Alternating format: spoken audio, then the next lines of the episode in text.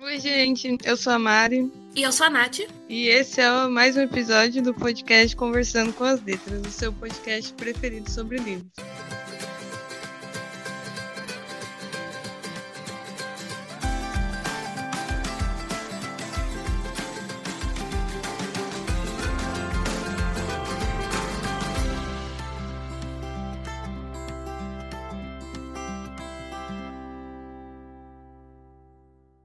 Tema de hoje é conversando com livros que distraem. Livros que fazem a gente perder a noção da hora, livros que são tão prazerosos e divertidos de ler quanto, quanto assistir aquele filme super repetido da sessão da tarde. Ah, eu amo esses livros. Eu gosto muito de livro que faz pensar, né? Mas eu também. É, todo mundo gosta daquele livro Mel com Açúcar, né? Que que a gente fica, ah, que fofinho, ou nossa, que divertido. É, o livro que eu vou que eu vou apresentar hoje, eu vou começar falando do, né, do livro que eu trouxe para vocês, é o Sua Alteza Real, da Danielle Steele, que é uma autora que eu gosto muito. Ela escreve uns romances que parecem novela mexicana, eu gosto, é muito legal. Ela escreveu esse livro em 2012. Esse livro conta a história, não vai ter spoiler dessa vez, mas esse livro conta a história de uma princesa que ela ela é princesa de um país fictício. ela ela mas é um país bastante rico, ela é muito chique, ela tem, ela é uma princesa, né? E ela ela chama Cristiana e ela tá cansada da da vida rotineira de princesa. Ela parece até, me lembra até filme da Barbie.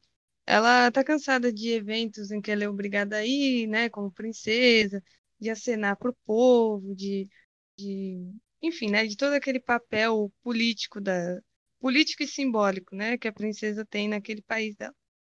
E aí ela decide viajar para a Rússia contra, contra a vontade do pai dela, que é o rei. E ela vai ela vai para a Rússia auxiliar a Cruz Vermelha depois de um atentado terrorista. E aí ela ela chega lá, ela ajudando os, as vítimas daquele atentado, ela acaba descobrindo que ela nasceu para aquilo ela nasceu para ajudar as pessoas, para para servir de forma voluntária, assim. E com isso ela decide ser voluntária por um ano em um acampamento na África Oriental. Ela ajuda o pessoal distribuindo alimento, vacina, né? E aí lá ela se encanta com a cultura do povo de, da Eritreia, que é o lugar da África que ela vai. E ela conhece o médico, o Parker Williams, e ela, ele, ele é super inteligente, ele estudou em Harvard, ele é muito bonzinho, tanto é que ele tá lá, né, sendo voluntário e tudo mais. E aí ele se apaixona e tudo mais, apesar de é, acontecem vários incidentes violentos lá, porque tá, tá acontecendo uma guerra civil. É, tem o pessoal do, do país dela que quer que ela volte, acontecem os problemas no país dela também. Aí ela fica dividida entre viver a vida dela, né? Que ela, como voluntária, casar com o Parker Williams, que ela, ela chega lá na África, um detalhe, ela não conta que ela é princesa. Aí ela vive nisso, ela não sabe se ela volta pro país dela e segue o que todo mundo espera que ela siga, ou se ela larga tudo e vive com médico, sendo voluntária. E, e é isso, o livro é isso. Assim, não tem, não tem é, nada assim de, de fazer a gente. Não tem. É, não aborda questões políticas, né? não, não tem nenhum tema polêmico, assim. Ele é só um romancezinho bem mel com açúcar, parece muito filme de sessão da tarde, mas é muito gostosinho de ler. Eu li muito, acho que. Eu, eu não eu, le, eu devo ter lido em menos de uma semana na época que eu li. Eu li quando eu estava no ensino médio, eu acho. E ele é muito, muito livro, ele não é bobinho, porque a escrita da Daniela Steele é, é muito boa, eu gosto do jeito que ela escreve. Mas é um livro que não tem, não tem nada assim de. Ah, nossa! É, é não é que não tem nada de empolgante, mas é que ele é só, só mel com açúcar, sabe? É só romancezinho. É legalzinho de ler, ele é isso. É, é esse livro. Ele me distraiu porque ele é justamente isso. Você não tem que pensar, sabe? Você só acompanha o que a Cristiana vai fazendo, o romancezinho dela com o médico. Aí tem aquela coisa de. Lembra a novela, né? Que ela fica, ai, ele vai descobrir que eu sou princesa, ai, eu fico, eu volto, ai, viver entre o dever e o amor. É isso, é só isso.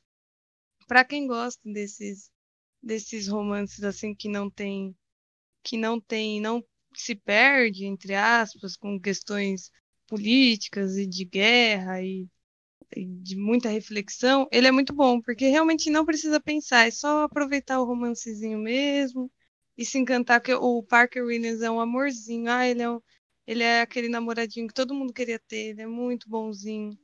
E, e é isso, é isso, é isso o livro. Eu nem tenho muito o que falar, porque é só isso.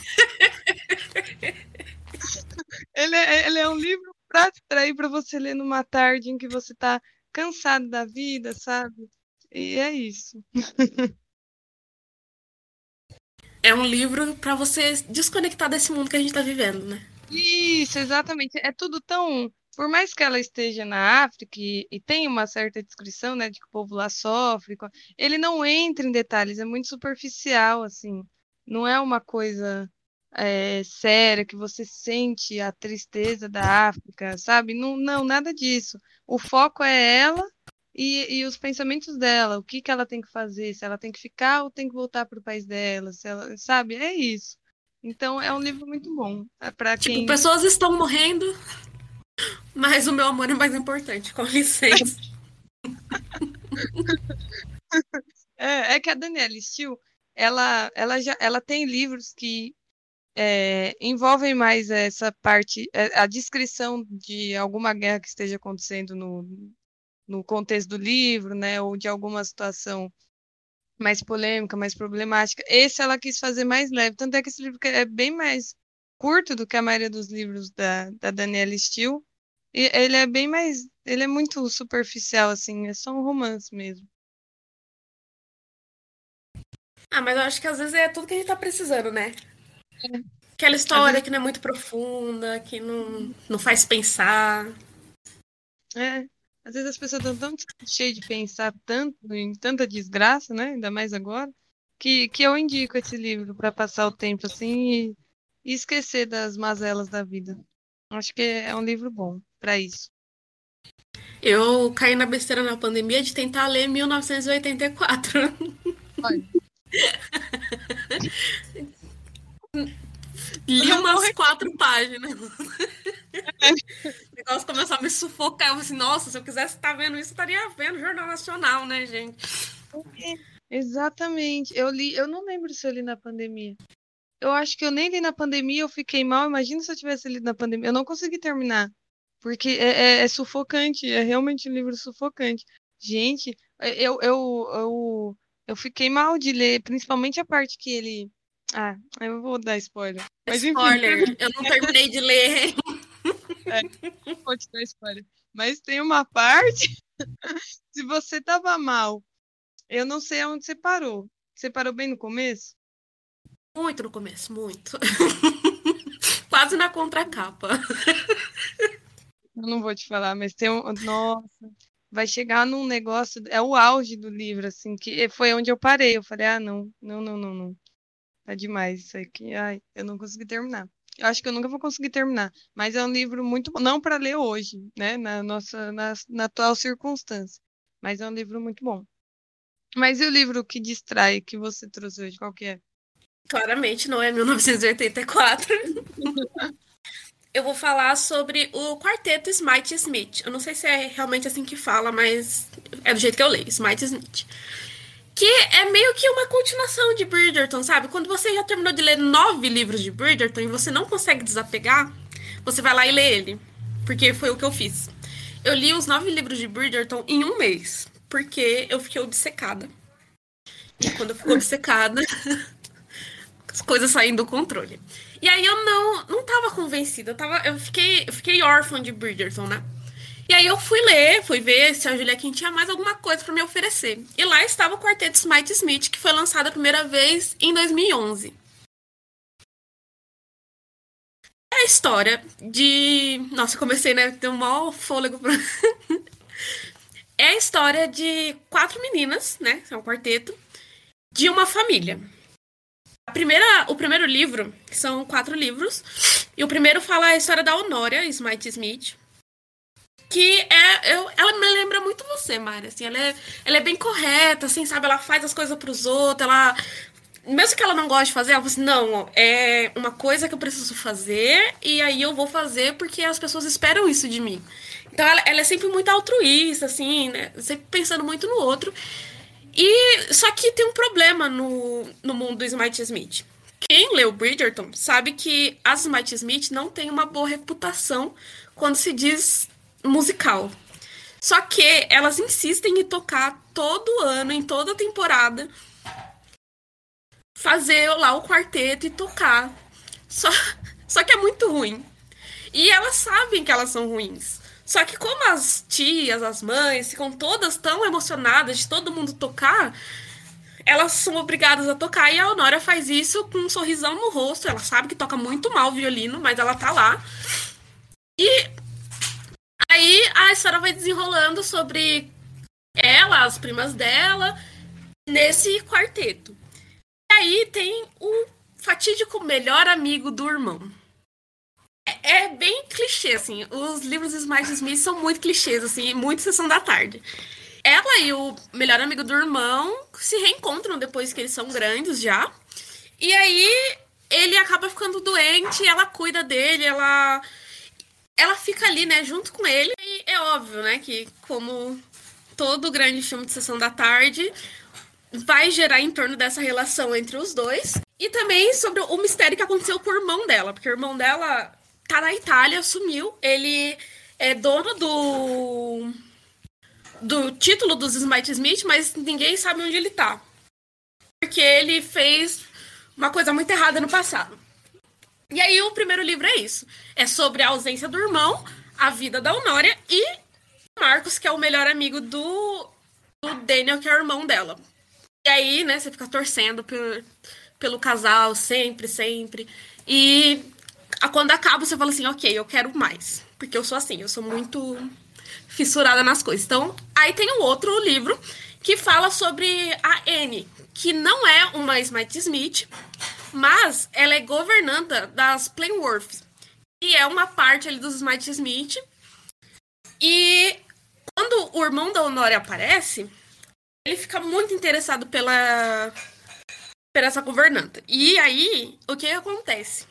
Ela não quer ficar com ninguém, ela é uma pessoa muito íntegra, ela não quer se aproximar e tudo mais, mas aí fica aquele climão entre os dois e tudo mais, só que ela tem um segredo como ela tem um segredo, ela não pode sair, ela não pode ficar com outra pessoa, porque senão a pessoa vai descobrir que segredo é esse e aí ela vai acabar na rua da amargura, né? Porque pensando ali século XVIII, XIX, o pessoal tinha muita, muito tabu em relação às mulheres, né? E ela tinha um segredo muito grande e do porquê que ela tinha virado governanta.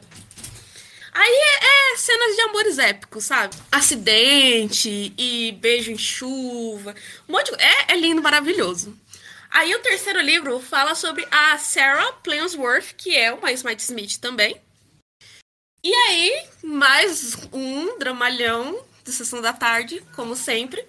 Ela acaba achando que ela está acima de tudo. Ela é uma pessoa muito segura de si e ela, quando ela não gosta de uma pessoa, ela não gosta de uma pessoa. E aí vem mais um clichê.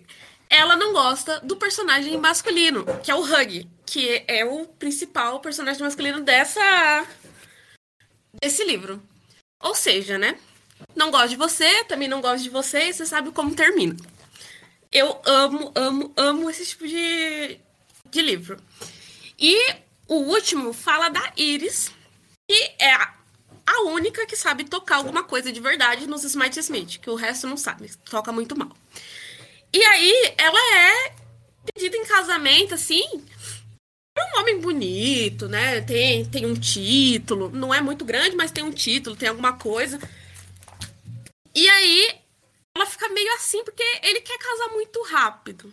E ela pensando se ela vai casar ou não com ele, ele arma uma situação constrangedora que deixa ela na berlinda, né? Tipo, ou casa ou vai ser arruinado pelo resto da vida. E aí, só que tem um motivo para ele fazer isso, só que isso também é um segredo. E ela vai ficar tentando descobrir isso até o final do livro. E também, né, como qualquer outro dos outros três livros, vai acontecendo ali a paixão e você vai ficando envolvido. Você vai querer mais. E é lindo, é simplesmente lindo. E aí o que aconteceu quando eu quis mais? Fui ler outro outros três livros da Julia Kim, a trilogia Bevelstock, mas isso aí é papo para outro momento. Parece tão fofinho, parece realmente filme de sessão da tarde. Muito sessão da tarde, muito, muito, muito. Ah, é legal. É, e viu, é, são é, é essa a essência desses livros que distraem, são esses são esses romancezinhos, né? De seja de época, que nem é o, o caso do, do quarteto, ou uns mais contemporâneos, né? Igual Sua Alteza Real, mas é sempre esses romances que não, não existem na vida real. E o plot é sempre quase o mesmo, né? Tipo, só temos uma cama, e agora? Eu odeio você, eu também odeio você. Nossa, olha a tensão sexual que existe. É, é... é sempre a mesma coisa, mas parece que isso alimenta a nossa alma. Sim, é porque é, é, é, é uma coisa que a gente não vai vivenciar, né? Acho que o ser humano gosta de se iludir. Aí é uma forma da gente viver nessa nesse sonho, né? Ai, ah, eu queria encontrar um Parker Williams, né? Ele é médico, ele é, ele é tão altruísta que foi lá, sabe, ser voluntário na África, ele é super bonzinho. E mesmo quando ele descobre que a Cristiana é rainha, é princesa, é, ele ele aceita até que bem, sabe? Mesmo que ele fique um pouco assim no começo, mas depois ele ah, não, tudo vale pelo amor, não sei o quê. E isso, não sei, né? Eu acho que hoje em dia, é, na, na minha realidade, isso é muito ilusório, não existe isso. Mas acho que é por isso que, que a gente gosta de ler, assim, porque é uma. É um conto de fadas, né? Tipo um conto de fadas. É, e eu li essa, esse quarteto no final do ano, do ano passado pro começo desse ano. E anos bastante pesados, né? Assim, milhões de morte, aí você fica muito mal. Eu, eu não consigo nem falar muito sobre, que eu fico muito revoltada e aí eu quero enforcar as pessoas. Mas eu tava precisando me aliviar disso. E aí foi, foi perfeito, assim. Aí apareceu o William Bonner na minha TV, mais não sei quantas mil pessoas morreram por dia. Aí eu, olha lá, duelo, que legal. que era o que tava me sustentando para eu conseguir sobreviver para chegar até aqui, sabe? E, e, e eu acho legal porque é, no começo da pandemia é, eu fiz uma live, né, com um rapazinho. Ele escreve poema. Ele publicou um livro recentemente com as poesias dele. E a gente estava falando justamente isso, que a, a, a arte, né, em suas diversas formas de se manifestar, ela está ajudando a gente a sobreviver a, essa loucura, né, a esse caos, a, seja a música, livro, a, né, literatura, muitos dançam, né, enfim, a, os, filmes, séries, a arte, ela está ajudando muita gente a não ficar doido nesse, com esse caos. Nossa, sem dúvida. E a Julia Kim é a salvadora da minha quarentena. Que do, desde novembro que eu conheci, que eu fui atrás. Eu descobri, inclusive, que eu descobri por acaso a Julia Kim, viu? Porque eu queria ler uma história lá das noivas, que não é dela. Mas eu achei que era Bridgerton. Ah, não é? Eu também não. É, é de época também, mas não é dela. Só que eu, como uma boa doida que sou, achei que era Bridgerton e Lee e gostei. Aí veio a série, aí eu gostei. Aí eu comecei a ler Smart Smith, gostei. E aí estamos aqui, né, apaixonados pela Julia Kim até hoje, mas não era dela. É de quem? Ai, menina, não faço ideia, mas eu já fiz isso com música. Eu achei durante muito tempo da minha vida que uma música era do Panic! at the Disco, e depois, quando eu cresci, eu descobri que era do Fault Boy. Nossa, mas que, que diferença. Louca, louca. Deixa eu ver se eu acho que é da noiva. Os Hathways, eu acho que é o nome. Eu, eu Tem nada a ver uma coisa com a outra. É, ah, é, da, é da Lisa Clay Pass. Ah. É, são os Hathways. É, esse. esse tema, esse tipo de, de livro. Uhum. É, estourou com, com a Julia Kim. Aí os outros estão indo na onda, os outros escritores. Cada, cada, cada período tem uma, uma moda. Na época dos Jogos Vorazes, lançou Jogos Vorazes, Maze Runner, Divergente, tudo no mesmo estilo, distopia com jovens protagonizando. E agora a moda é o, os romances de época, né? É porque tá tão ruim o presente que a gente quer voltar pro passado, né? É, é, é verdade. É uma triste verdade. Eu fico perdida nos conde. Eu gosto de livro que tem uns nomes muito assim. O, o Conde Libertino, sabe? Eu adoro. São os que eu mais gosto. Porque é sempre aquele clichêzão que você vai falar, nossa, olha que cara desgraçado, e depois você vai acabar amando ele. Uhum. É eu adoro esse tipo de livro. Eu tava, eu li um livro, eu, eu tô lendo um livro, na verdade, para a faculdade que chama A Arte da Palavra. O livro é bem chato, o autor, ele. Eu acho que meu professor só indicou esse livro porque ele teve aula com o autor do livro. Então, acho que ele era daqueles alunos puxa-saco, sabe? Porque toda vez que ele pode, ele faz questão de falar: Eu tive aula com o autor da arte da palavra. Acho que ele era aquele aluno puxa-saco e tá indicando o livro do professor pra gente. é, mas é um livro que dá muita volta no mesmo lugar, só que dá para tirar algumas coisinhas interessantes. Uma delas é que é um, o capítulo 4 no, desse livro, Arte da Palavra, e o autor ele fala que é, existe o plágio criativo, né? Que são temas, histórias que já existem, porque todas as histórias já existem, né? Não tem muito para onde a gente fugir. Tudo já foi escrito, tudo já. O que difere é a forma que a pessoa conta a história, né? Por exemplo, se você pegar o, esses de hoje, né? O Sua Alteza Real e o Quarteto. É, eu não consigo falar o, os nomes do, do quarteto, mas. Mike é, Smith. É, isso. é, a gente pegar a Sua Alteza Real e o Quarteto. É a mesma linha, praticamente. É, é o, o, mesmo clichê, muitas da, dos questionamentos que os protagonistas, os personagens, aliás, fazem na, no livro da Sua Alteza Real, eles pode ser que façam no quarteto também, algumas situações, né, de, né, do, do romance em si. Então, é, os, tudo já existe, mas o que difere é o jeito que o autor conta a história, né? E a gente gosta, né, de ver, mesmo sabendo que é clichê, mesmo sabendo o que vai acontecer, é legal. Eu tava ouvindo, eu, eu ouvi esses dias um psicólogo no YouTube, ele tava falando que a gente gosta de assistir coisa repetida porque alivia a ansiedade, porque a gente sabe o que vai acontecer. É, é, é, dá uma sensação de alívio mental, né, de segurança, porque a gente sabe o que vai acontecer. Acho que por isso que esses livros que distraem, distraem tanto e é, né, são a, a, gente se entretém mesmo com eles, porque a gente sabe o que vai acontecer, mesmo que a gente não tenha lido, mas porque a gente já conhece os clichês do tema, né? Mariane, acabei de ver que também não é os retos, é isso?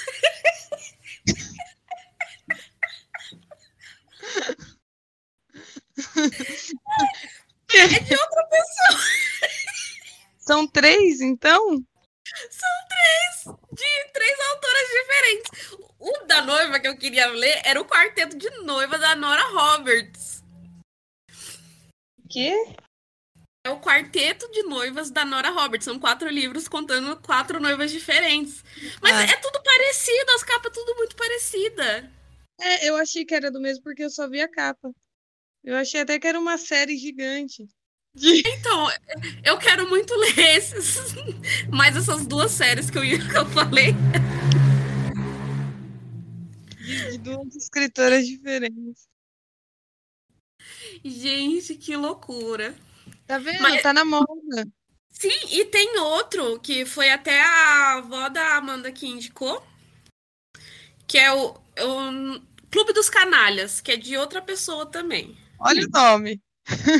É, é, perfeito, sabe? É perfeito. Você olha assim, você fala, hum, nossa, é isso que eu quero. É da, da Sarah McLean. Meu, perfeito. Os caras têm um cassino, são quatro livros também, e os caras têm um é. cassino, eles são sócios de um cassino, e todos eles têm a vida arruinada por algum motivo, porque eles são canalhas. E aí tem as mulheres, né, que vão surgindo na vida deles. Ai, perfeito. Perfeito, perfeito. Inclusive, no primeiro livro tem aquele clichê do só temos uma cama. Maravilhoso, maravilhoso. Ah, é, é, é uma fanfic mais bem escrita, né? Sim, nossa, é muito legal, muito legal mesmo, muito bom, assim. E as indicações da avó da Amanda são muito boas, porque esse da Sua Alteza Real é, não foi uma indicação direta da avó da Amanda, mas é, a autora foi. Então, se a avó da Amanda indicou, é um livro bom. Verdade. Nossa, não me arrependi um segundo lendo da Sarah McLean. Nossa, muito bom. Então, eu Sim. tenho que voltar a ler esses romances, porque agora eu entrei no Trono de Vidro e não consigo sair. Porque peguei fixação. Mas eu vou voltar. E esses livros são bons, esses livros que distraem, para tirar a gente de DPL também, né? Que é depressão pós-livro. Sempre que eu ficava muito chocada com o final de alguma coisa, de alguma série de livros, até de um filme, eu li uns livros mais levinhos, assim, para para conseguir voltar a viver. Esses livros são muito bons para tirar a gente dessa dessa, de, dessa fixação, né, por um, uma série só, por uma história só. É, no meu caso não muito, né? Porque como eu, eu fico muito, como que é? Empenhada, né? Obcecada mesmo. Essa é a palavra, obcecada. Eu fico procurando as mesmas coisas, eu quero ver as mesmas coisas. E aí, para mim é bom que a Julia Quem tenha muitos livros sobre o mesmo tema, porque aí eu continuo eu fico perdida no limbo ali. E eu adoro ficar assim. É, para quem tem os propósitos igual, iguais aos seus também é bom. É de é ficar um... louca, né?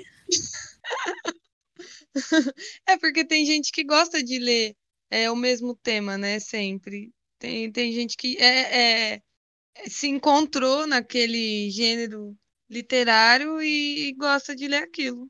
O que eu acho que, que é bom também, é importante é ler, né? Não importa se, se é ler o mesmo tema ou se. É, a, a única coisa que. Ai, gente, olha, sinceramente, eu, eu não passo pano, eu não, não entendo. É gente que só lê autoajuda. Ai, como eu detesto livros. pelo amor de Deus. Ai, uma vez me indicaram um livro de autoajuda. Ai, eu nem respondi a pessoa. É que assim, autoajuda funciona com aquele que quer ser ajudado. A gente não quer ser ajudado.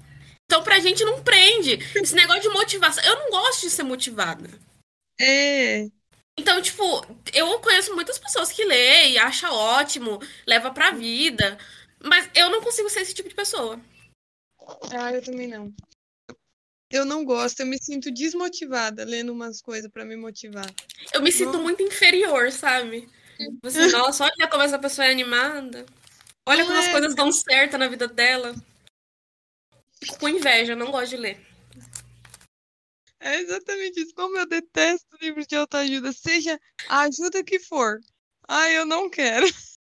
Não quero ajuda. Minha vida tá uma droga e vai continuar assim.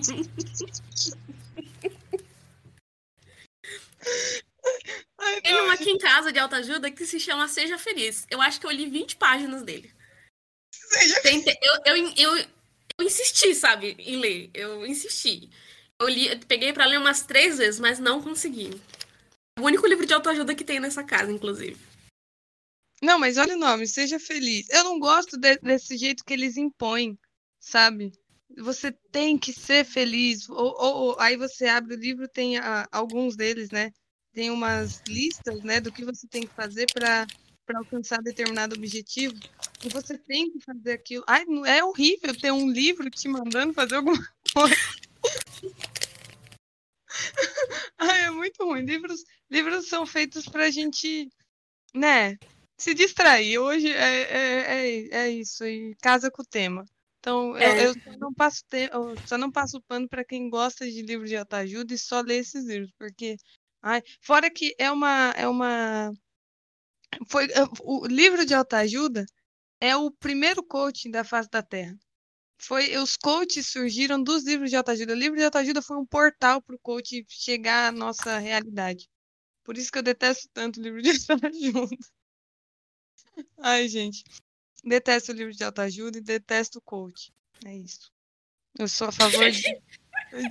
Leia um romance, sabe? Ai, mas é um romance idiota. Não importa, nem um romance é idiota. Leia, sabe? Leia livro. Leia livro, até livro de história, aqueles livros que é tipo documentário. Eu, eu li um livro, ó, é, eu fiquei muito chateada. É, é, eu não sei se você tem essa sensação, não sei se, se alguém sente isso, mas quando você indica um livro e a pessoa fala que não gostou, parece que a pessoa tá falando que não gostou de você, da sua pessoa. eu não sei, eu nunca indiquei livro, porque como eu leio livros bem estranhos, eu tô falando assim, não, melhor não. Porque eu já sou zoada quando eu falo assim, tô lendo tal livro. E aí eu falo, nossa, que nome é esse? Aí quando vê, ai, nossa, que capa é essa? Então, eu nem indico. Ah, entendi. Eu, eu indiquei já, eu indiquei as aventuras de Pi. Ó, eu queria, eu gosto tanto das aventuras de Pi que eu, eu emprestei o livro para minha colega, a gente trabalhava junto. Aí eu queria que ela, ela gostasse de ler, porque eu achava absurdo ela não gostar de ler. Falei, não, você vai ler, você não. Ó, eu, eu não gosto de livro de autoajuda que obriga as pessoas a fazerem coisas, mas eu fiz isso, né? Aí eu emprestei o livro para ela.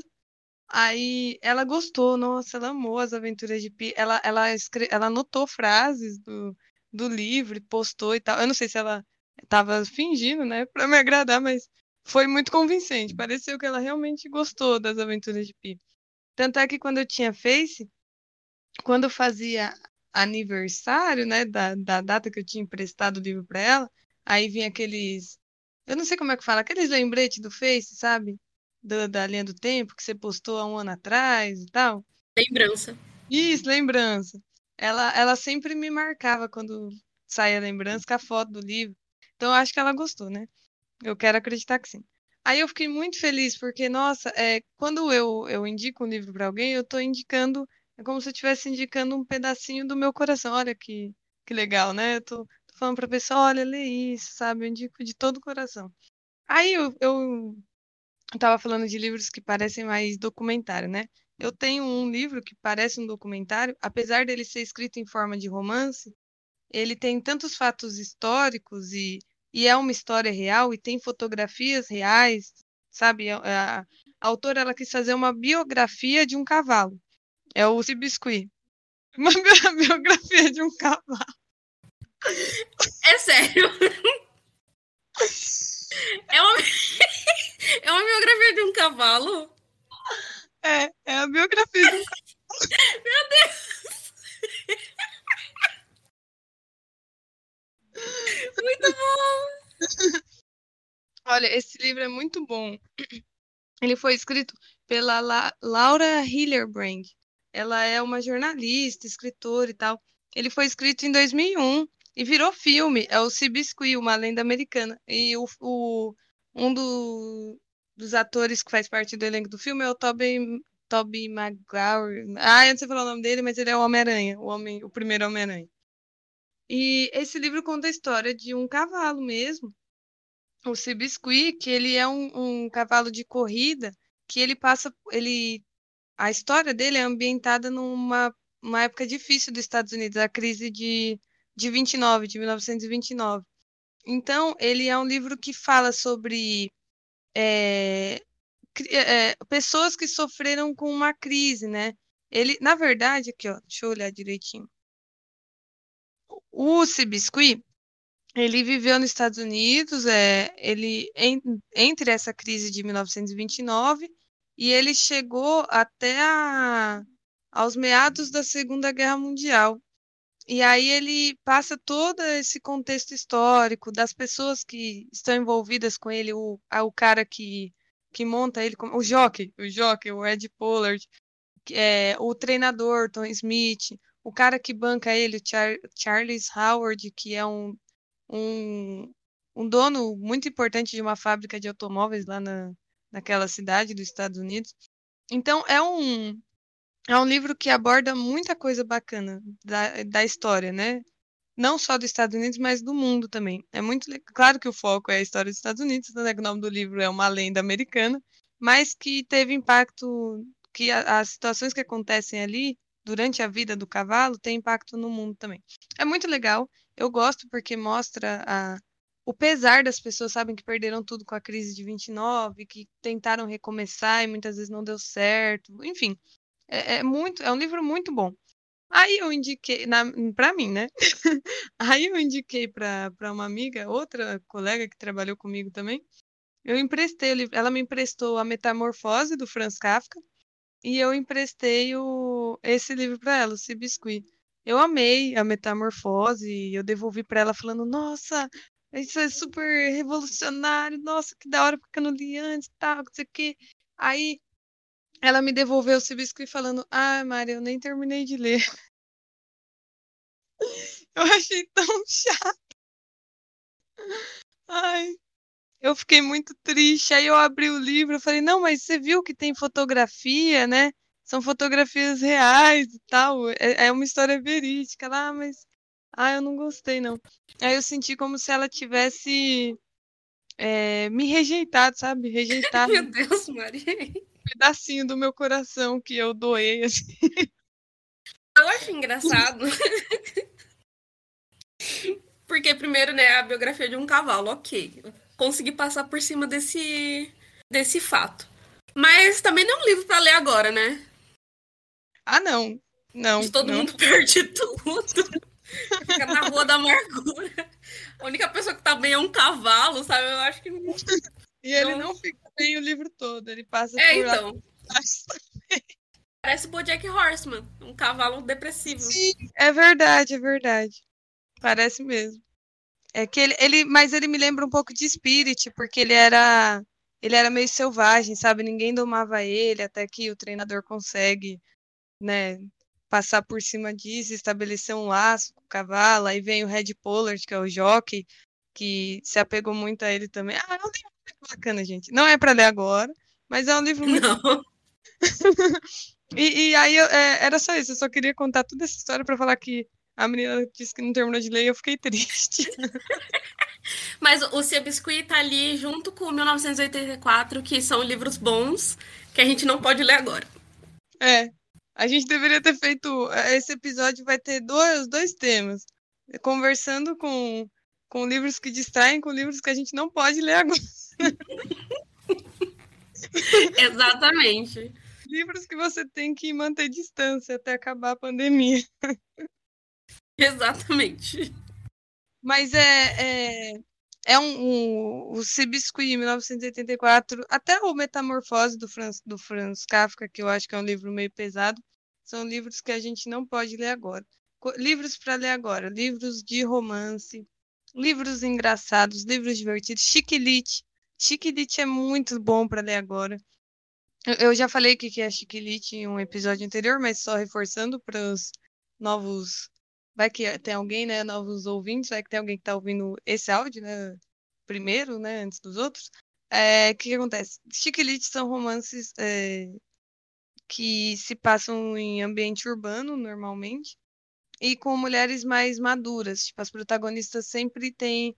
Elas não são novinhas e ingênuas, elas sempre têm mais de 25 anos e são histórias mais. São histórias muito divertidas, são comédias românticas, mas com mulheres mais maduras.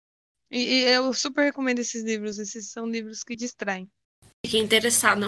É muito legal. Eu recomendo Fiquei com Seu Número. É, Os Delírios de Consumo da Black Boom. Black Boom, acho que é assim, virou até filme. São da mesma autora. São chiquilitos muito bons. Ah, um, olha, uma série de livros que eu indico muito, muito para distrair é a série de livros Diário da Princesa. Tem o filme, né, da Disney. É, tem, é uma série de livros, deixa eu ver quantos livros são. Eu li todos, gente do céu. Eu li, eu acho, eu tava no último ano do ensino médio. Eu lia um por dia. Porque, nossa, eu amava. Ô, negócio legal. Deixa eu ver aqui quantos livros são. É escrito pela Meg Cabot. Eles começaram a ser publicados em 2000 e terminaram a ser publicados em 2015. O último é O Casamento da Princesa. Princesa viveu, hein? 16. São 16 livros. Misericórdia.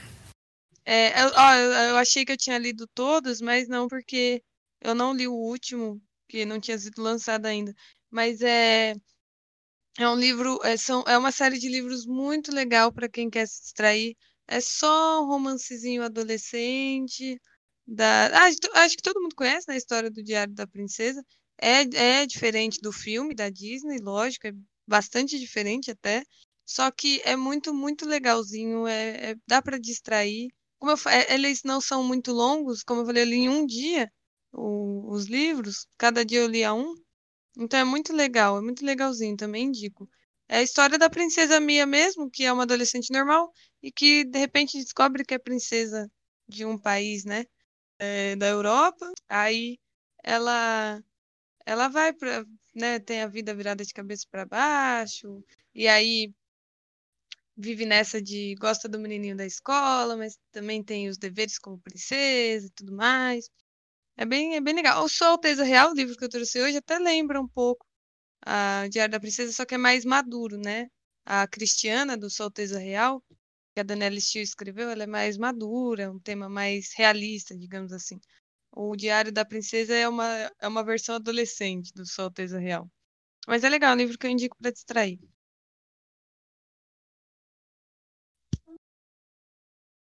gosto muito de uma cena do filme do Diário de uma Princesa que ela tem, ela como qualquer pessoa, né? Qualquer adolescente normal criada nos filmes assim, ela quer beijar o cara e que o pé sobe. É muito bom. Aí quando ela pega, ela, o pé dela sobe, ela tira o chinelo e bate no cara. É muito bom. É muito bom. É muito legal, eu gosto também. Tem várias cenas legais naquele filme. Eu gosto da. Da eu, eu gosto daquele filme, eu gosto daquela confusãozinha de que ela mudou porque virou princesa, os amigos se afastaram e tal. Aí no fim ela, ela ficou com, com o menininho da escola, mesmo sendo princesa. É legal, é legal. É o clichê nosso de cada dia que a gente gosta, né? É, tem, tem tudo que, que adolescente gosta, né? Por isso que esses filmes fazem tanto sucesso, igual o High School Musical. Ah, eu amo High School Musical até hoje. Nossa, Hairspray, nossa, eu amo, gente. E críticas. é que eu não gosto de musical, né, Mariane? Ah, é verdade, verdade. Eles me deixam um pouco nervosa. As pessoas estão lá conversando normal e do nada começa a cantar e eu fico muito confusa. Imagina ah, se fosse assim na vida real. Você, não, você ia viver em pânico. Não, porque, nossa, é muito estranho. O musical é muito estranho. Tipo, ai, tô sofrendo. Tô aqui pensando no cara na arquibancada. Aí começa a cantar. Aí o, o Troy, eu, eu tenho críticas e assisti todos, né? O Troy tem que ficar lá de olho no game, lá, de olho no jogo, e aí ele começa a cantar, e aí todo mundo começa a cantar e dançar. Depois eles param e ficam se perguntando o que, que a gente tava fazendo. Porque é muito estranho eu fico meio nervosa. Ah, é, é, é que quem não gosta de musical não, é, não, não tem jeito. É que eu amo musical. Ai, musical pra mim é igual a tudo. Nossa, eu gosto de musical. Desde os velhos, tipo, Cantando na Chuva, até os mais recentes, né, La La Land. Eu gosto muito de musical. O único musical que eu não gosto é Os Miseráveis, que eu acho que é muito parado, muito parado. Mas o resto, nossa, eu gosto muito. Só que é, é, é, é, engraçado mesmo você pensar que seria assim na vida real, né? Que nem o Troy no High School Musical 2, tem uma hora que ele tá confuso, né? O que, que ele faz da vida, se ele vai pra faculdade, ou se ele investe na carreira de ator. Acho que é isso, acho que é esse o dilema dele. Aí ele vai pro meio do mato, do campo de golfe lá, e começa a cantar. Chutar grama. Imagina se a gente fizesse isso na vida real. Ah, é, ia ser meio desagradável, porque eu não canto bem, né? E eu não sei dançar. As Sabe pessoas... um momento da nossa vida juntas, assim, que daria uma ótima cena de musical? É.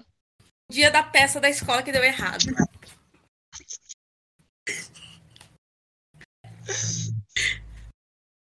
Seria perfeito.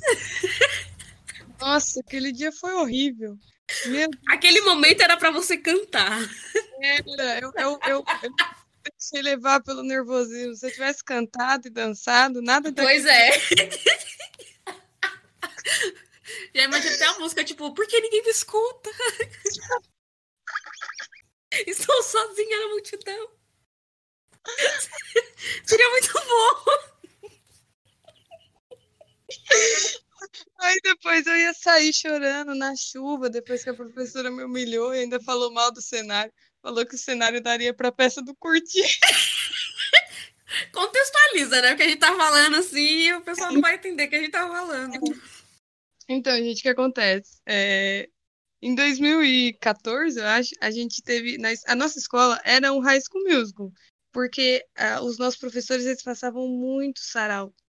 É, muita peça, a gente tinha que fazer muita peça, tinha muita apresentação com dança. Então, era normal a gente ver grupinhos dançando embaixo da escada, é, do lado da rampa, na quadra. O povo ficava depois da aula para usar a quadra para ensaiar peça de teatro, para dançar e tal. Era uma escola. É engraçado, né? Que era uma escola técnica, né? Que a gente fazia o ensino médio junto com o técnico, mas eles queriam muito que a gente dançasse e fizesse teatro e tudo mais. E aí eu é, teve é, uma peça que era do Brás Cubas, né? Da, era para ser uma adaptação de Memórias Póstumas do Brás Cubas. E aí eu fiquei de, de fazer, escrever, né, o roteiro e dirigir. Ficou uma merda. Ficou muito ruim. Não o roteiro, o roteiro eu gostei. Eu achei que eu fiz um bom trabalho, escrevi bem. Só que ficou ruim porque o cenário ficou horrível. Era só uns TNTs enormes desenhado com uma. Acho que era com tinta guache, né? Que os meninos desenhou umas janelas, umas portas lá, umas casas. Acho que tinha uma lua também. E aí é, o som deu errado, os, os, os, os, alunos que iam fazer o Brás Cubas e a mocinha que eu não lembro o nome, que é o, era a par do Brás Cubas, eles falavam muito baixo. E aí o som do a, a, trilha sonora, né, os efeitos sonoros ficaram mais altos do que a voz do, da, da, dos alunos. E o povo começou a gritar, falando que não estava ouvindo nada. Aí eu fiquei nervosa e, e aí eu fiquei nervosa, eu fui lá apagar e ligar a luz do auditório, que o auditório tinha luz da parte de trás da parte da frente, né? Do palco e do, da plateia. Aí eu fiquei, ficou tipo balada, porque eu fiquei tão nervosa, eu fiquei tremendo o dedo no interruptor. E aí, ai, deu tudo errado. Aí depois a professora falou mal até do, do cenário, falou que o cenário dava para ser, dava pra gente guardar para aproveitar para peça do curtiço. Eu acho que eu acho que isso foi a parte mais legal esse dia foi que o pessoal dos contra-regra não estava muito afim de trabalhar. É verdade. Aí, mudança de cena, você entrou do nada, tirando as coisas. É verdade. Pronto, me recompus. É verdade, eu tinha esquecido disso. Ai, eu jamais é. me esqueço. O, era, eh, tinha uns três, três alunos que eram para ser para ser contra a regra, né? Eles iam trocar os objetos da cena. E aí eles estavam sentados no meio da plateia. Aí chegou uma hora que era a deixa deles para trocar. Lembro, era uma maca, né? Eles tinham que tirar a maca, porque o, o, a peça começava no velório do Brás Cubas. Aí o Brás Cubas estava deitado numa maca. a gente não tinha caixão para quê?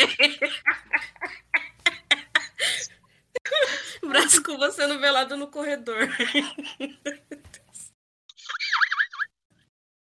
Ai, que Aí era para tirar a maca. E o, o, os meninos lá sentados, bem de boa, eles esque... acho que eles esqueceram que eles eram contra a regra. Eu tive que sair correndo da, da porta do auditório e, e, e empurrar correndo a máquina, você só viu um vulto preto saindo, empurrando a máquina. Nessa hora todo mundo riu. Foi, foi muito boa essa peça. Vocês falam que foi ruim, mas não foi ruim, não. Foi muito engraçada. As cubas como você nunca viu. É, virou de comédia no fim. Eu nem lembro que nota que a gente tirou, deve ter sido horrível. É, eu acho que foi horrível também, mas mas foi, foi engraçado. É que a gente não se empenhou bem naquela. Daquela vez, não. Teve outras que a gente fez que foi bem melhor. Ah, outra que a gente fez que era tipo. Ai, meu Deus, eu, eu não lembro o nome. Eu sei que eu, eu só escrevi o roteiro, eu não dirigi, eu, eu fiquei com trauma, não quis nunca mais dirigir nem escolher nada. Eu só, eu só fui figurante e escrevi o roteiro. Que passava a linha do tempo, né, do, do pessoal desde a antiguidade que se assumia é, LGBT, né, desde o Tchaikovsky e Sim. foi até foi a Ana Carolina, né, que foram as Sim, teve Cazuza, Ana Carolina. Você Ah, é- participou sim, você foi a mãe da Ana Carolina. minha mãe da Ana Carolina. Ah, é verdade. Eu Participou. mãe da Ana Carolina, eu lembro que eu, eu, a minha fala eu tinha que gritar falando que não tinha requeijão nenhum. E aí um pessoal, a gente era do terceiro ano, um pessoal do primeiro, segundo ano, me viram passar no corredor e falou: Ah, menina do requeijão. Mas aquela foi muito boa. Eu, eu queria até pedir desculpa, assim. Eu sei que ele não escuta, mas eu vou pedir desculpa pro Renan, porque ele falou que eu não gosto de Gatorade. E aí eu que era uma pessoa que tava responsável por dar o, o veneno do Tchaikovsky. E eu comprei Gatorade. Olha, eu nem sabia disso. Foi um Mas, mas o, o líquido é que ele era meio fluorescente. Era um Gatorade da Copa, de manga, se eu não me engano. E ele era fluorescente. Aí eu falei assim, meu, parece veneno. E aí, quando ele tinha que ficar repetindo a, a, série, a, a cena, ele tinha que ficar tomando. Tadinho. Mas esse, essa foi a última peça que a gente fez na, na- né, no ensino médio. A gente ensaiou mais tempo. é, a, a menina que dirigiu, né, a Letícia, ela, ela escolheu melhor quem ia fazer o quê, ela organizou melhor o figurino do povo lá e tal. Hoje em dia eu admito que ela realmente fez melhor que eu. Na época, não. Na época eu ficava com raiva, eu respondia ela. A gente também ia fazer da Inês de Castro, né? Que fim deu aquilo? Verdade, a gente ia fazer da Inês de Castro. Inês de Castro, para quem não sabe, eu não lembro o que que é, deixa eu olhar aqui. Inês de Castro. Eu sei que é um conto. É um conto que o. Dos Lusíadas, não é? Não é uma parte dos Lusíadas? Sim, é uma parte dos Lusíadas. Foi escrito pelo, pelo Camões, né? É a história de uma nobre, nobre drama. Nome, ah, é a história de uma nobre dama que ela fez parte da corte de Constança e ela foi para Portugal para casar com o Pedro, filho do rei Afonso IV. E aí ela ela morreu de uma forma trágica, né? E o caso de amor dela é, foi contado várias vezes, né, na história de Portugal. Com- é, foi contado pelo Camões no canto 3 dos Lusíadas e pelo prosador Fernão Lopes. É, ela teve. Eu só não lembro por que que ela... Ah, enfim, a gente ia contar a história dessa, dessa da Inês de Castro, dessa mulher que morreu de uma forma horrível. É, E aí, é, só que a gente decidiu fazer essa peça no fim do ano, né? Aí não deu tempo. A gente, eu escrevi, é, a gente estava lá dirigindo e tudo, tinha escolhido quem ia fazer o quê, tinha até feito alguns ensaios, mas no fim não dei nada porque não deu tempo. Eu lembro até que um pessoal do, do de, um, de uma outra turma falou: Nossa, mas vocês são loucos de querer fazer uma peça a essa altura do ano, já tá acabando ano. E a gente lá querendo agendar auditório para ensaiar. Eu não sei se foi essa ou se foi no meio daquela lá dos LGBTs que eu era uma rainha, lembra? Eu acho que foi na da, na da Inês de Castro mesmo. Eu era uma rainha e eu era super cortejada pelos dois meninos mais bonitos da sala. Foi um momento de glória no ensino médio. Ai, meu Deus. E o, é, é, a- foi- era só assim, né? Porque a gente era as nerds excluídas, então esse era o único jeito da gente conseguir uma, uma atenção, né? É, foi- foram triste. bons momentos. Muito triste falar isso, mas é verdade. Era. Ninguém falava com a gente, a não ser na, na época de peça. Em época de Verdade. prova pessoal. É, em época de prova, com certeza. Principalmente quando era a prova do livro. É, é verdade. Nossa, muita gente me pedia resumo do livro, faltando minutos para aula para a prova para começar a aula aqui até a prova. Eu era a rainha dos audiolivros. Chegava no grupo da, da escola já. Gente, achei aqui no YouTube aí nove horas de áudio. Porque na época eu não era uma pessoa muito, né, de ler, assim. É que eu gostava de ler, mas eu gostava de ler os meus livros. Uhum. Eu não gostava de ler os livros que eles queriam que eu lesse. Inclusive, a, a professora de história até pegou meu livro uma vez, lembra? Que livro que ela pegou? Não lembro. Foi o. É óbvio que ia ser Bloodlines, né? Foi o primeiro, Hum. Laços de Sangue. Hum. Porque Ai, ela tava dando duas vezes a mesma aula. Eu já tinha participado daquela aula. Aí ela pegou meu livro. ai, ela era muito chata. É, é Mas eu já, tinha- eu já sabia o que, que ela tava falando, porque teve um dia que o pessoal não foi e que eu fui.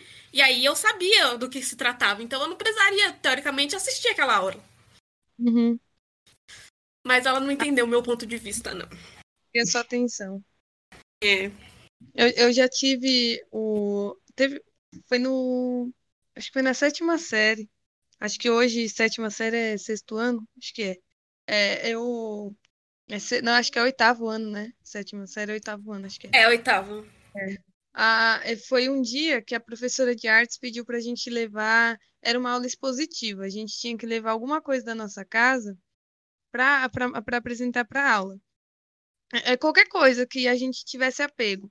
Eu levei o, um gibi barra mangá da Turma da Mônica Jovem, a edição 5, que curiosamente é a minha preferida do, do- da série da Turma da Mônica Jovem, porque é um romancezinho clichê. É uma historinha solta, tipo, ela é de um capítulo só, começa e termina ali. E é, é só um romancezinho da Mônica com Cebolinha. E, enfim, eu achei muito fofinho e é o meu preferido do- da Turma da Mônica Jovem. Aí eu levei. Quer dizer, era até então. Depois lançaram outras edições, aí eu gostei da, de outras que foram lançadas. Aí eu levei. E aí o menino, um coleguinha lá da sala, ele levou um livro também. Ah, eu não lembro que livro ele levou. Eu sei que a gente, enquanto os outros alunos estavam apresentando o que levaram, né? Bichinho de pelúcia, um quadro e tal, eu e ele trocamos os livros. Eu emprestei o, o Gibi da Mônica e ele me emprestou o livro dele. E aí os alunos se apresentando e a gente lendo. Aí a professora ficou brava porque a gente tinha que prestar atenção, a gente era desrespeitoso, que é falta de respeito ler enquanto outra pessoa está falando. Realmente é, né? Mas eu não queria ver o que os coleguinhas estavam apresentando.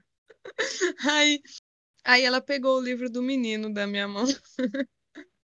Aí eu tive que explicar para ela que o livro não era meu. Ela devolveu só no fim da aula. E falou que era desrespeitosa. Humilhante. É, mas todo mundo já teve livro pegado, né? É. Tem gente que tem celular, né? Essas coisas. Eu não, nunca tive celular pegado, mas livro. É, eu nunca tive celular também. Não lembro E eu, eu já, quando eu dava aula, eu peguei.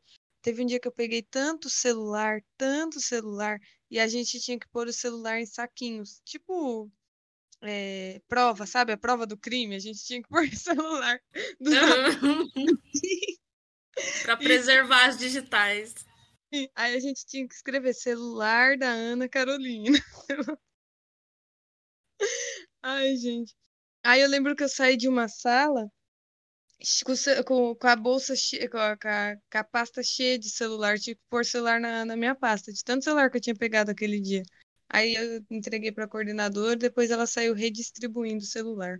Fizeram uma, até uma filinha, né, para pegar o celular de volta lá na, na sala da coordenação. Eu fiquei morrendo de raiva, porque eu peguei para depois devolver. Saco, né? Mas, mas é.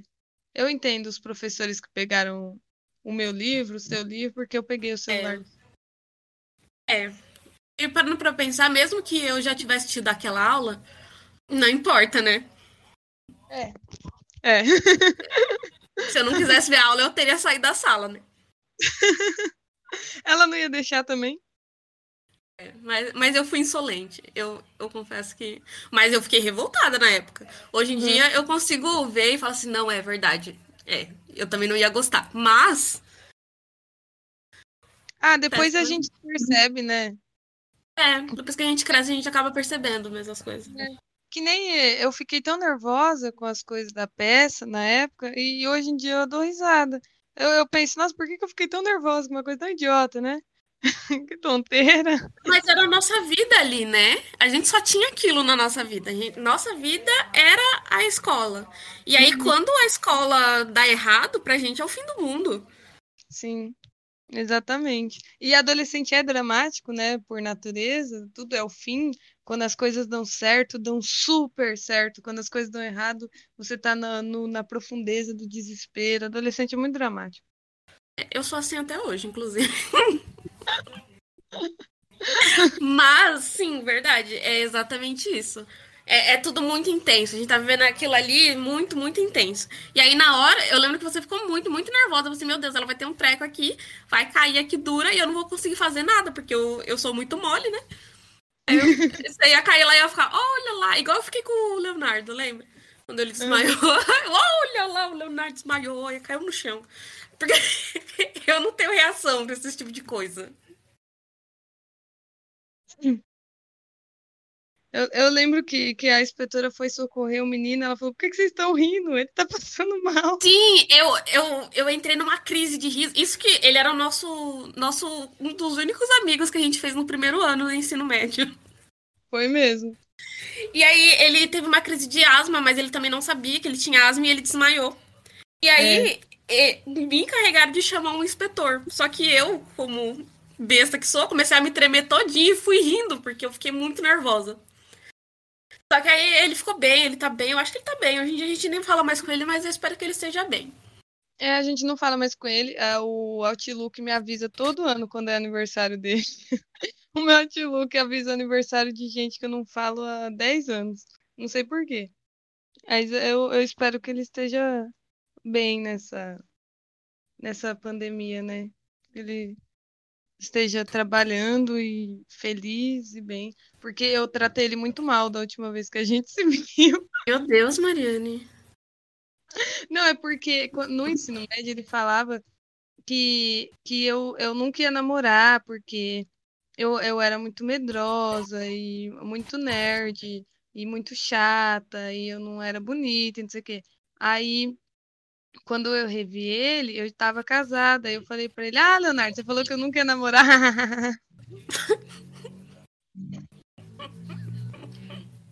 Nem sempre quem ri por último ri melhor, né? Eu, da última vez que eu vi Leonardo, é que assim, gente, é, a gente passou um tempo trabalhando na mesma empresa, né? Eu e a Mariane. E, consequentemente, alguns amigos nossos também, porque todo mundo saiu do ensino médio e foi pro call center. Só que o que aconteceu comigo nesse período? Eu fiquei muito mais ansiosa. Eu já era ansiosa, só que eu ignorava todos os sintomas. Só que com o trabalho, eu fiquei muito mais ansiosa. E aí eu desencadeei, comecei a comer demais. Então eu engordei 20 quilos em um ano. Quando o Leonardo me viu depois do ensino médio, ele não conseguia disfarçar, sabe? Que eu tava muito. Ele falou assim: Nossa, você está diferente. Eu falei assim: É, tô gorda, né, velho? 20 quilos mais gorda. Não foi muito agradável também, não. É, mas eu acho que é, o, o Leonardo, ele era. Ele era uma pessoa bem. Às vezes ele era inconveniente mesmo. Ele era muito. Mas eu gostava dele. É. Gostava muito dele. É que ele era muito sincero, ele era um inconveniente sincero, um, um inconveniente legal. Eu gostava dele. Tadinho. Mas a gente também era às vezes, né? Não, demais, né? Não, não, tem, tem momentos assim que a gente, que eu passo, olho e falo assim, meu Deus do céu. A gente poderia escrever um, um livro sobre a nossa vida, assim, né? Poderia. A, a, a, a dar um, um romance de várias páginas. Nossa, já, já vivemos altas aventuras e desventuras. E, e eu espero que, que se um dia a gente escreva, é, tenha leitores, sabe? Porque é muito divertido. Tem coisa que é muito. Sim, porque é, a nossa vida na adolescência foi completamente o oposto daqui, dos livros que a gente lê, né? Assim, os livros é, tem todo aquele romance, aquele negócio, uh, legal, nossa, maravilha. Nossa vida não, né? Foi só porrada. Foi, foi. Não, não teve nada de, de legal, de, de fofo. É claro que a gente é, riu bastante de, de várias coisas, mas não, né, A parte High School Musical não teve. A parte Diário da Princesa também não. Mas teve uma coisa que não mostra muito, né? A gente teve aqui, aquela união, né? Ah, sim. A gente não tinha um namorado, mas a gente tinha uma outra. Verdade. A, a gente era um grupinho de seis. A gente ainda é, né? Um grupo de seis. E, e a gente se gosta muito. Mesmo que a gente não se fale todo dia, a gente gosta muito. Sim.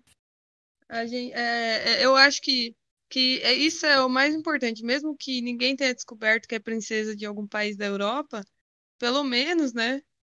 A gente tem, tem amizade, né? Eu não sei se é muito reconfortante ser pobre, mas. mas... mas tá bom, né? É, acontece, né, Marina? Acontece. Ah, mas pelo menos graças a isso eu comecei a ler mesmo, né? Com mais afinco. Uhum. Antes de vocês, eu não lia também.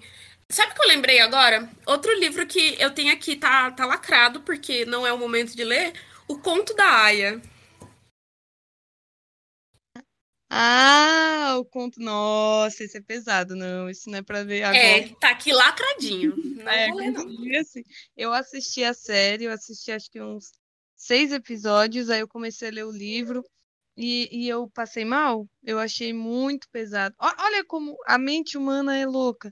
Porque, assim, eu, eu consigo assistir é, dorama, né? Série coreana, de com terror psicológico, que tem canibalismo e, e sabe, enfim, várias questões e dá uns sustinhos e tudo mais. Eu consigo, eu consigo assistir um anime que tem uns bichos canibal também e tal.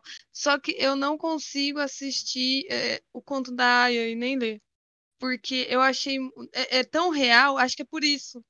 Acho que é tão, tão real que, que assusta. Nossa, é, é um livro que não é para ler agora mesmo, não. E dependendo não, cara, da pessoa... Dependendo da pessoa? Hã? Dependendo da pessoa? Menino do de quem? Dependendo da pessoa, eu te cortei. Ah. Quero saber o que você vai falar. Ah, dependendo da pessoa. É, então, não, não, não assisti nem agora nem nunca, porque é realmente o ponto da Aya é pesado, nossa. É não, pesado porque é um negócio que pode acontecer mesmo. Acho que por isso que é. Eu não gosto disso, não. Mas o pior é que eu gosto de true crime, né? Eu, eu fico escutando podcast de crime o tempo inteiro. Um crime mais hediondo que o outro. Assisto filme de terror? Não, porque eu me cago de medo. Porque não faço ideia. Mas. cortejamento que aconteceu realmente, tudo bem, tá tudo legal. Sabe? Eu, eu não sei por que, que eu faço isso. Mas filme de terror eu entro em pânico. Não, ah, eu, eu, eu tenho medo de eu, eu não sei, eu não sei do. Eu não entendo do que, que a minha mente tem medo, porque eu também não gosto de ver filme de terror, assim, tipo Exorcista, é, Sexta-feira 13, é, Premonição, não gosto. Eu, eu não me sinto bem assistindo. Mas eu assisto, eu gosto de terror psicológico. Eu acho muito legal. Corra, nossa, Corra pra mim é muito legal. É, Stranger from Hell, é, que é um dorama de terror psicológico. Mouse, que tem um pouquinho de terror, que é um dorama também. Eu gosto, eu acho legal. Mas eu não consigo ver filme de terror de verdade. Nem It. It, a coisa, eu não consigo ver, porque eu acho desconfortável. Um dia eu tenho, assim, em mente em ler os livros do Stephen King, né? Que o It é dele. E ele é um cara que escreve muito bem, né? Terror, assim. Só que eu tenho medo, eu tenho medo de ficar igual o Joey do, de Friends, que ele tem um livro que é o Iluminado. E ele tem tanto medo do livro que ele, ele guarda no congelador.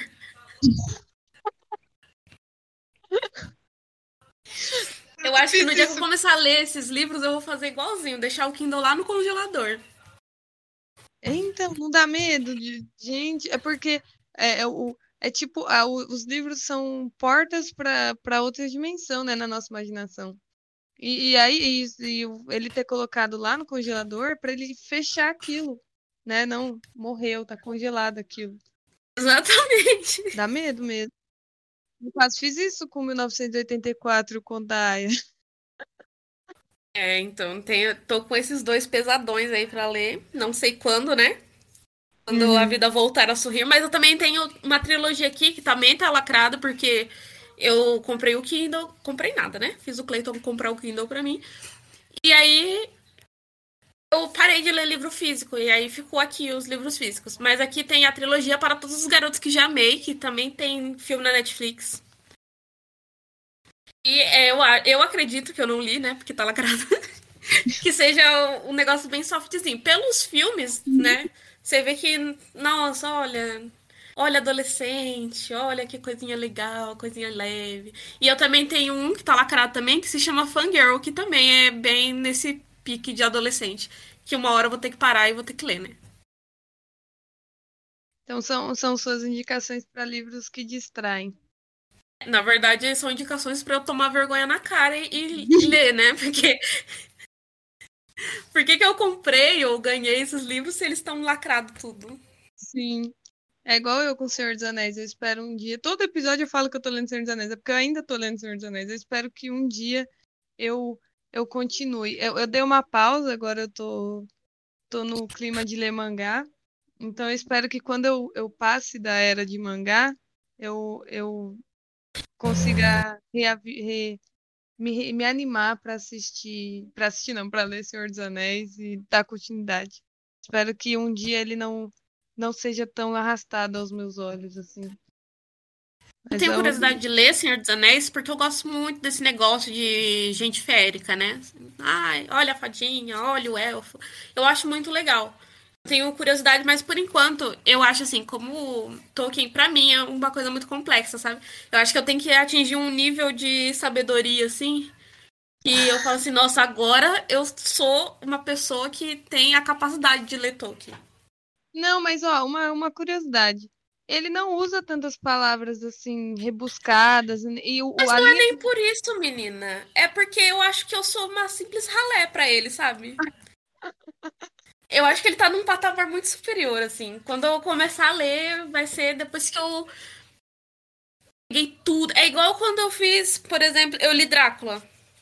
Antes de ler Drácula, eu suguei todos os livros de vampiro que eu conhecia. Primeiro, né? Menos Crepúsculo, porque eu era uma adolescente chata. E depois eu fui ler Drácula. Porque eu queria ficar à altura do, do autor, sabe? E eu ainda não cheguei nesse nível com o Tolkien. Ah, você é a leitora que gosta de absorver todo o conhecimento antes para entender melhor a, as referências e as ideias do, da obra original, então. Eu não sei, mas eu, eu acho assim, é, não, é que eu sou louca mesmo. Não sei como funciona a minha cabeça. Mas assim, ele, ele constrói um mundo, sabe, tão. Só de, de ler sobre o que ele escreveu me, me dá assim, sabe, tipo, nossa, olha como ele fez uma coisa linda, maravilhosa. Eu, eu preciso estar à altura para ler, sabe? Porque ele gastou lá um monte de tempão da vida dele fazendo, e aí eu vou lá e vou ler, ah, tá.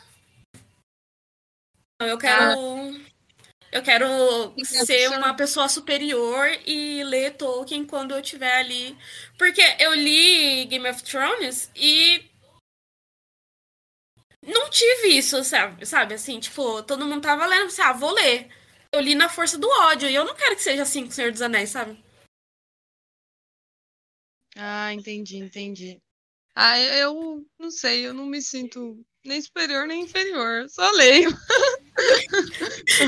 Mas eu entendo, eu entendo o seu ponto de vista.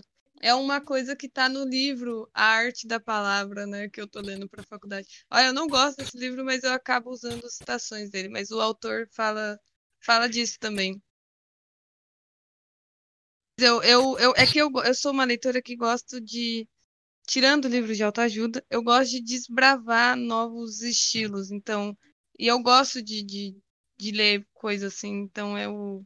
Mesmo que, é, que seja uma obra muito aclamada, ou que eu gosto, eu gosto de conhecer, eu, go, eu gosto de entender como funciona aquele estilo literário, como funciona a escrita daquele cara, eu gosto. Que nem eu, eu, eu morria de vontade de ler as crônicas de Nárnia. Nossa, morria de vontade. Aí eu, eu só li, tipo, acho que eu não sei, você leria as crônicas de Nárnia assim, só lendo, ou você iria querer ler alguma coisa? Hoje em dia, eu leria. Mas eu leria aquele de volume único, sabe? Porque uhum. aí eu ia diretão, assim. Porque eu sou uma pessoa que nunca assistiu as Crônicas de Nárnia. Como assim? Nunca assisti as Crônicas de Nárnia. E quando eu tentei assistir, eles entraram pra ir pra Nárnia. Quando eu acordei, eles estavam saindo de lá. Então, não sei o que aconteceu. Ai, meu Deus, nossa. Eu, eu assisti as Crônicas de Nárnia primeiro no cinema. Nossa, eu, eu gostei do trailer já. Já fiquei, não, eu tenho que. Foi, foi meu presente de aniversário, acho que de 10 anos. Foi. 10, 11 anos. Aí eu tinha que assistir. Nossa, eu falei, ah, não. Nossa, que lindo. Aí eu, eu passei anos só vendo os filmes, eu não fazia ideia de como que era o livro. Aí eu comprei esse de volume único e, nossa, foi a melhor aquisição que eu já fiz na vida. Eu acho até, olha, eu arrisco dizer que esse livro é tão preferido meu quanto As Aventuras de Pi. E olha que As Aventuras de Pi sempre foi meu, meu livro preferido durante anos, assim. E eu gosto muito de As Crônicas de Narnia. Eu acho que é um livro. Eu indico para. Eu não sei se eu indico para quem quer se distrair totalmente, porque o, o autor ele usa muito simbolismo, né, com o cristianismo e tal. Então, quem não quer pensar, não, não adianta. Não vai conseguir, porque esse livro tem muita, muita, muita referência. Então, não é um livro que você só lê e e descansa a mente. Você ah, então eu já retiro o que eu disse, não quero ler, não. Porque eu tô na, na, na fase da leitura fácil. Tô na, na fase que eu vou ler e vou assim, olha, gente, olha, fantasia, muito bom. Eu tô nessa fase. Ou o romance, igual Julia Kim e derivados, ou fantasia. Eu tô lendo agora Trono de Vidro. Eu tô no quinto livro, no tomo 2, que o quinto livro é em dois, de tão grande que é. E eu só tô esperando pelas coisas que eu quero que aconteça acontecer, sabe? Chega na parte da protagonista e falo, hum, não quero saber, mas eu tenho que ler, né? Porque senão eu vou ficar sem uma parte da história. Aí eu fico, eu leio com modo desinteressada, aí vem as partes que eu quero, eu fico, nossa, olha que legal, que coisa boa. Eu tô nesse momento. Assim. E também assistindo novela antiga, né? E esse momento não, não pede coisa pesada, assim. Então, eu e minha mãe assistem muito Mulheres de Areia. A gente vibra com coisa que aconteceu em 93. A gente já assistiu. Mas. Olá. Foi o que, que, que a gente comentou, né? É, que a gente gosta de ver essas coisas que a gente sabe que vai acontecer. Dá um alívio mental. Sim! E Mulheres de Areia é bem clichê. É a a irmã boa e a irmã má, sabe? São gêmeas idênticas, uma é boa, outra é má. E aí elas ficam com o mesmo homem. E aí, quem vai ficar com ele no final? Quem vai. Nossa, é muito bom. É uma usurpadora. É tipo usurpadora, é que inclusive vai entrar no Globoplay. Eu tô muito feliz já. Tô fazendo aqui propaganda de graça do Globoplay, porque vai colocar as novelas mexicanas. Eu quero ver Maria do Bairro, aquela cena que a mulher bate na criança de cadeira de roda.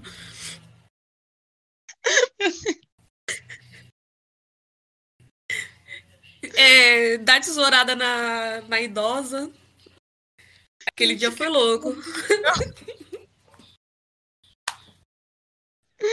Que horror.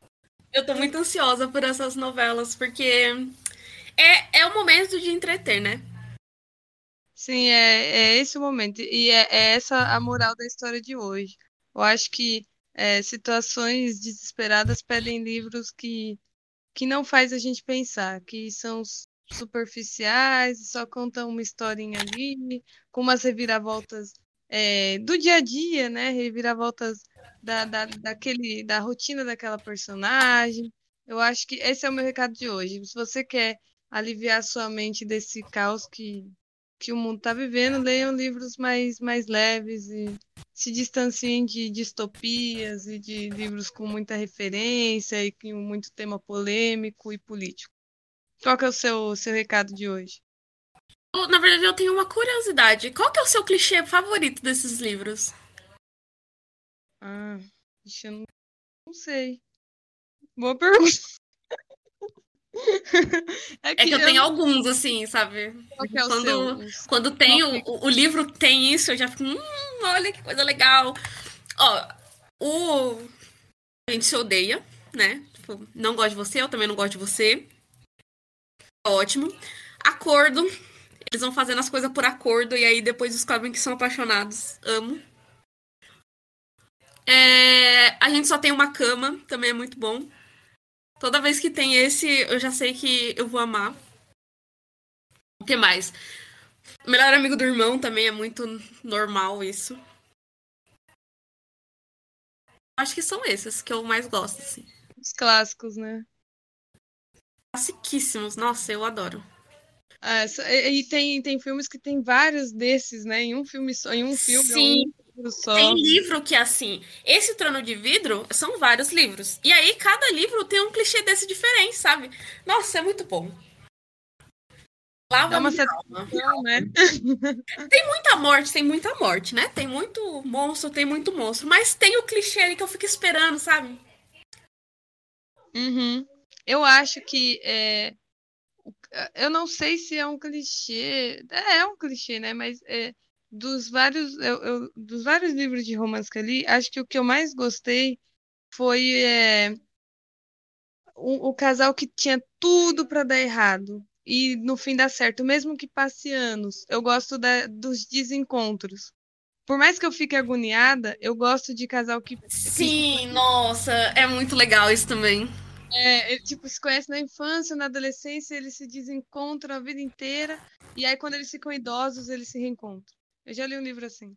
Eles só ficaram ou, juntos. No, ou tem um romance proibido, né? Assim, tipo, eles Também. sabem que não podem ficar, e aí, tipo, acontece várias outras coisas na vida deles, mas aí eles lutam pra no final ficar juntos. Nossa, eu adoro.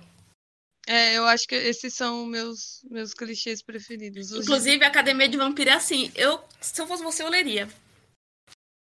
Inclusive o spin-off. Eu vou bater nessa tecla até você ler.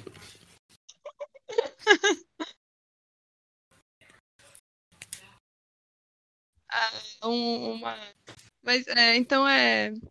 E qual que é o seu recado de hoje?